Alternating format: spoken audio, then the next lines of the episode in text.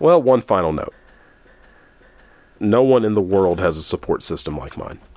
And in the last seven or eight weeks, with all the things that have happened, generally speaking, the only way that you find out that you have an amazing support system is when things have gone horribly wrong. Uh, you, those things aren't proven whenever things are going perfectly and everything's nice and smooth. You find out when things go completely berserk and they start to spiral, and you really you just can't do it on your own anymore. And the way that the people around me, the people that are closest to me, have responded has just been remarkable, and it's something that I'll never forget and I'll never be able to repay.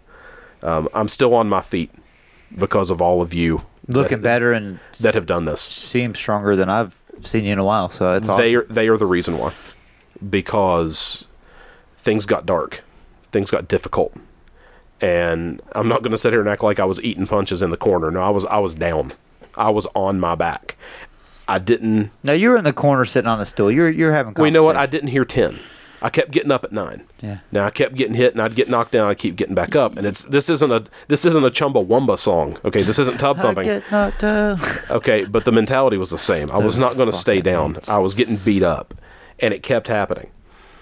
But I'm not going to sit here and be so trite to say, you know, remember everything happens for a reason. I'm not going to get into these these ridiculous cliche platitudes that really don't do anything. All they do is they are self-serving for the people who are throwing them at you. At that time. Real concern is not like that. Real concern says this isn't just you anymore. It's us. We're you know we're going to be all right. I'm with you, and having that kind of circle has been amazing. I love each and every one of you, and that's from coast to coast, literally from coast to coast. Every one of you that are in my inner circle, I love all of you, and you know who you are, and that includes Steve, that includes Jake that was here for the first part of the episode. I have an amazing circle, and there's two of you in particular.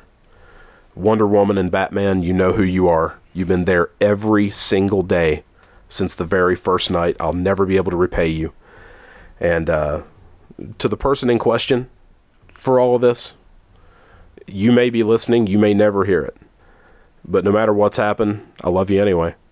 Doesn't mean everything's perfect. It doesn't mean that that everything will ever be like it was. But uh I didn't just magically forget all of the history, and I hope that you don't either. And no matter what happens, I'm always a phone call away.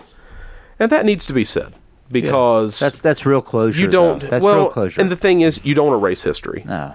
And that doesn't mean that you that you automatically close books and that everything is permanent the way it is now. But things transcend. They change. Everything changes. Yeah, I think about the song, uh, the song. Chan- Changes. not that one.